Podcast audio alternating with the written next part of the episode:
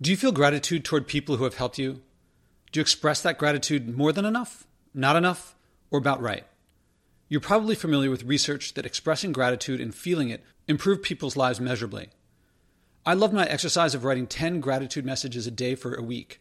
I'll link to the Inc. article piece that I wrote on it. It was challenging, but worth it in ways that I could not have predicted before I did it. Today's episode is Chris Schembra interviewing me as part of his research project, including Bill Gates, Simon Sinek, and other luminaries. He asked the question of all of us if you could credit or thank one person that you haven't enough, who would that person be? This conversation doesn't directly relate to the environment, but does to leadership. The leadership part of leadership in the environment is what a lot of people miss because they get hung up on the environment part, which is important, but the leadership part is about joy, passion, meaning, value, importance, purpose, growth, and things like that, the emotional side of things. I think it's critically important. I think people miss it by telling people what to do, but not leading people to want to do these things or to realize that after they do these things, acting on their environmental values, that is, that they'll enjoy it. And what Vince Lombardi says about winning, that it's not a sometimes thing, but an all the time thing, applies to leadership. It's not a sometimes thing. You can't be a leader sometimes. And I see a lack of this all the time approach to leadership, to people's approach to the environment. Too many people say things like, Coal miners in West Virginia, they simply have to accept that times have changed. We can't just keep digging coal. And if that means that that community suffers, well, they'll be better off after the change. But then these same people who say these other people have to change refuse to consider polluting less themselves. We just have to accept that their job or their family requires flying. Other people have to change, but I don't. That's not an all the time thing. That's not leadership. So the following is my answer to whom I feel gratitude toward, but don't express it. It's personal, but so is leadership. Well, Josh Spodek, it's so great having you with us today and to be able to ask this question of you the way you've been able to ask so many questions of others over your amazing creative years. The question I have for you today is if you could give credit or thanks to one person in your life that you don't give enough credit or thanks to, or just have never thought to give any credit or thanks to, whether that's someone you've never met before, someone you've only met once, someone you've known your entire life, who would that be? You know, I'm going to give the answer that I gave when we had our dinner, when I was at your place for the dinner. And it's not one person, but I can restrict it to one if you want.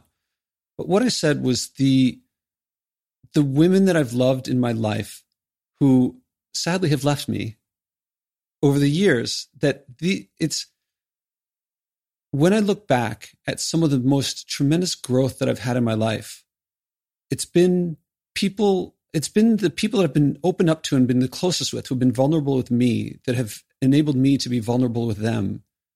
And ultimately helped me grow when they found, you know, they broke my heart. Actually, I should say that. The women in my life who have broken my heart. I'm I'm a straight man, so it's women. And they are the ones that I've been the closest to that I've opened up the most with, that have opened up the most with me. And my heart got broken because there was something in me that they, despite my love for them and their love for me, that wasn't there. And I didn't find it when we were together. And only after they left me did I find things about myself that were missing, that were incomplete, that were that I covered up, that I didn't let out, that I kept protected and things like that. And while I don't enjoy the tears and the heartbreak and the crying, what it's made of me has been some of the best parts about me. How many women are we talking? Well, I've had, let's see, I'm 47. I would say that there have been three women that I've had very deep, loving relationships where at some point we felt like maybe we should go the distance together. Uh, there have been other women that I've said I love you too, and that who've said I love you to me back. Uh, and so there's three main ones that I think of, and then there's others that we didn't quite get reach that level of like let's see if we can go the distance together, but still it was deep love. And I want to dive back into the the the vulnerability between the two of or between both parties in each different relationship did each of them did you find that each of them had a similar approach to get you to be vulnerable in your love in your sharing of things with them or were they all three different and vastly opposite or complementary type of people to each other in helping you, you know, find that space? I have to say it's it's both. And a big piece of it is also there's a there's the, their individuality and there's also the decades, the different time period in one's life. So one was high school and college, one was end of college and graduate graduate school, and the other was during my professional life. And I was a very different person in those stages, and they were very different. I mean, the ones that I've kept in touch with, they're very different today than they were then. So, you know, in high school, you're in college, you're exploring your individuality. You don't really know who you are. You, you don't really know what society is yet. Uh, in a professional context, you're you're discovering what you want to do with the rest of your life on your own. You know, not following the path that was set for you. And so, I was doing that with them, and it was just different experiences at each stage, but always the intimacy, you know, the vulnerability to me is it's almost synonymous with intimacy and allowing yourself to be open. And, and so each was sharing something about herself and finding things in me that she wanted to learn and vice versa. Mm-hmm. I don't know if that answers your question.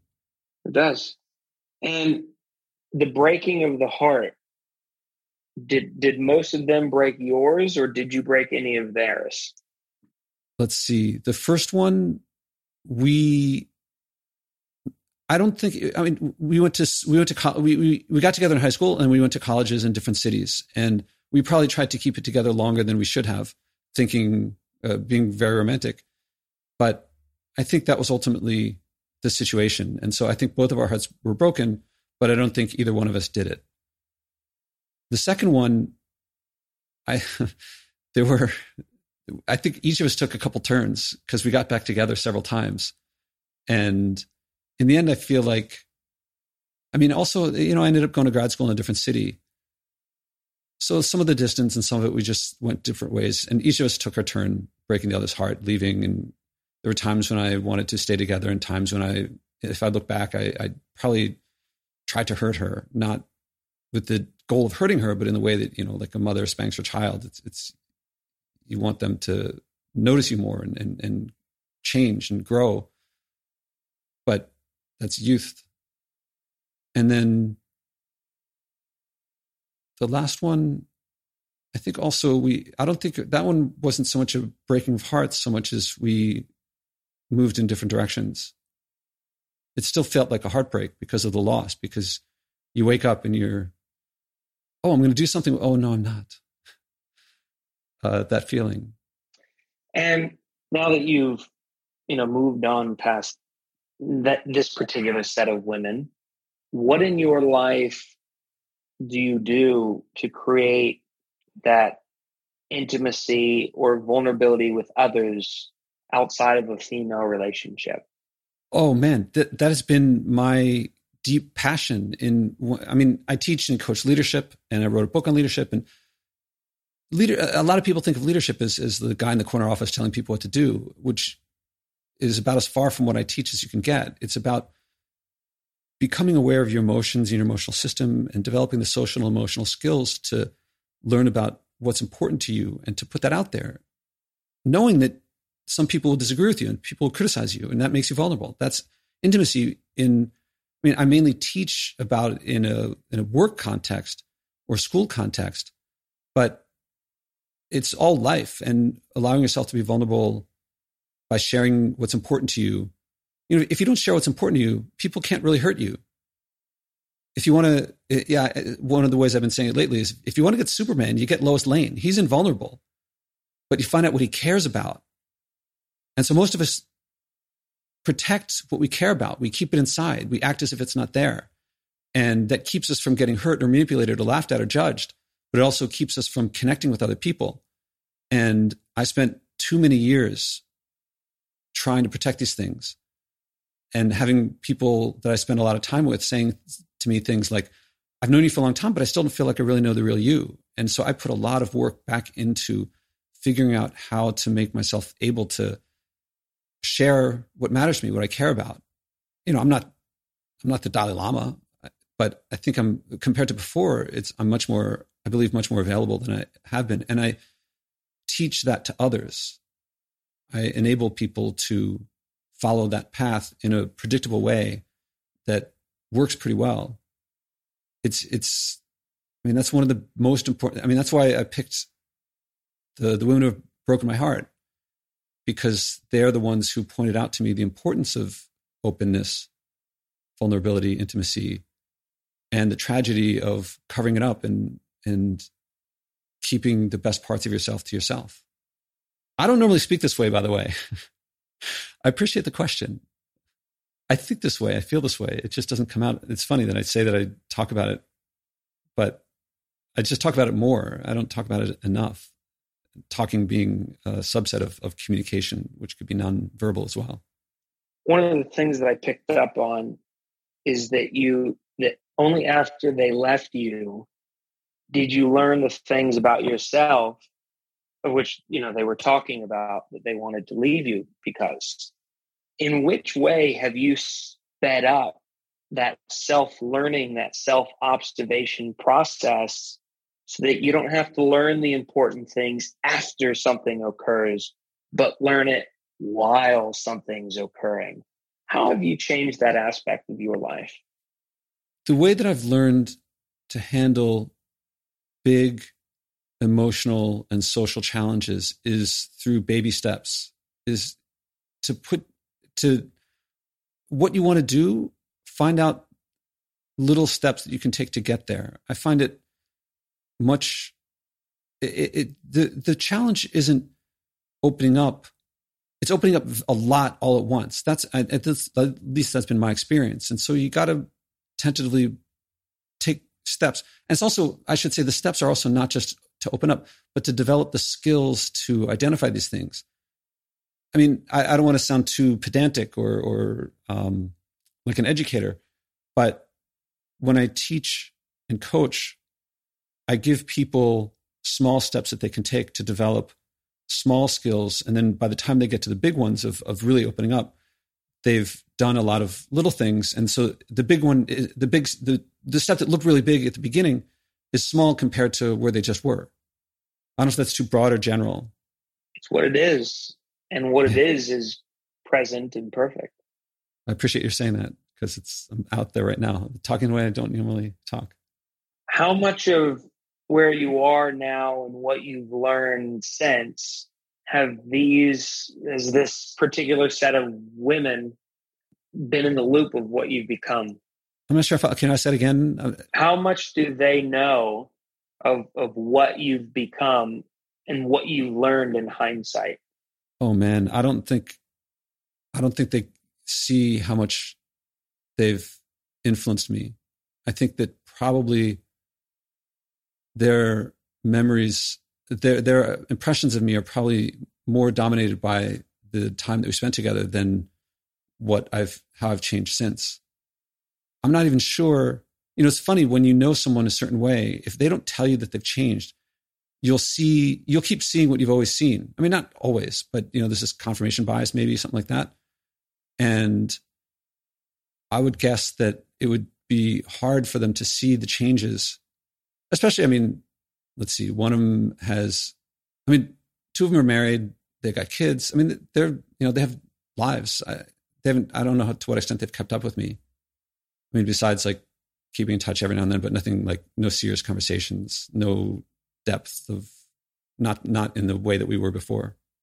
And if you could say something to that population of women that you weren't able to tell them while you were together, what would that be? I guess that you know it's been so long that the pain is gone, and it's just been replaced by gratitude. That I can't blame them for being themselves.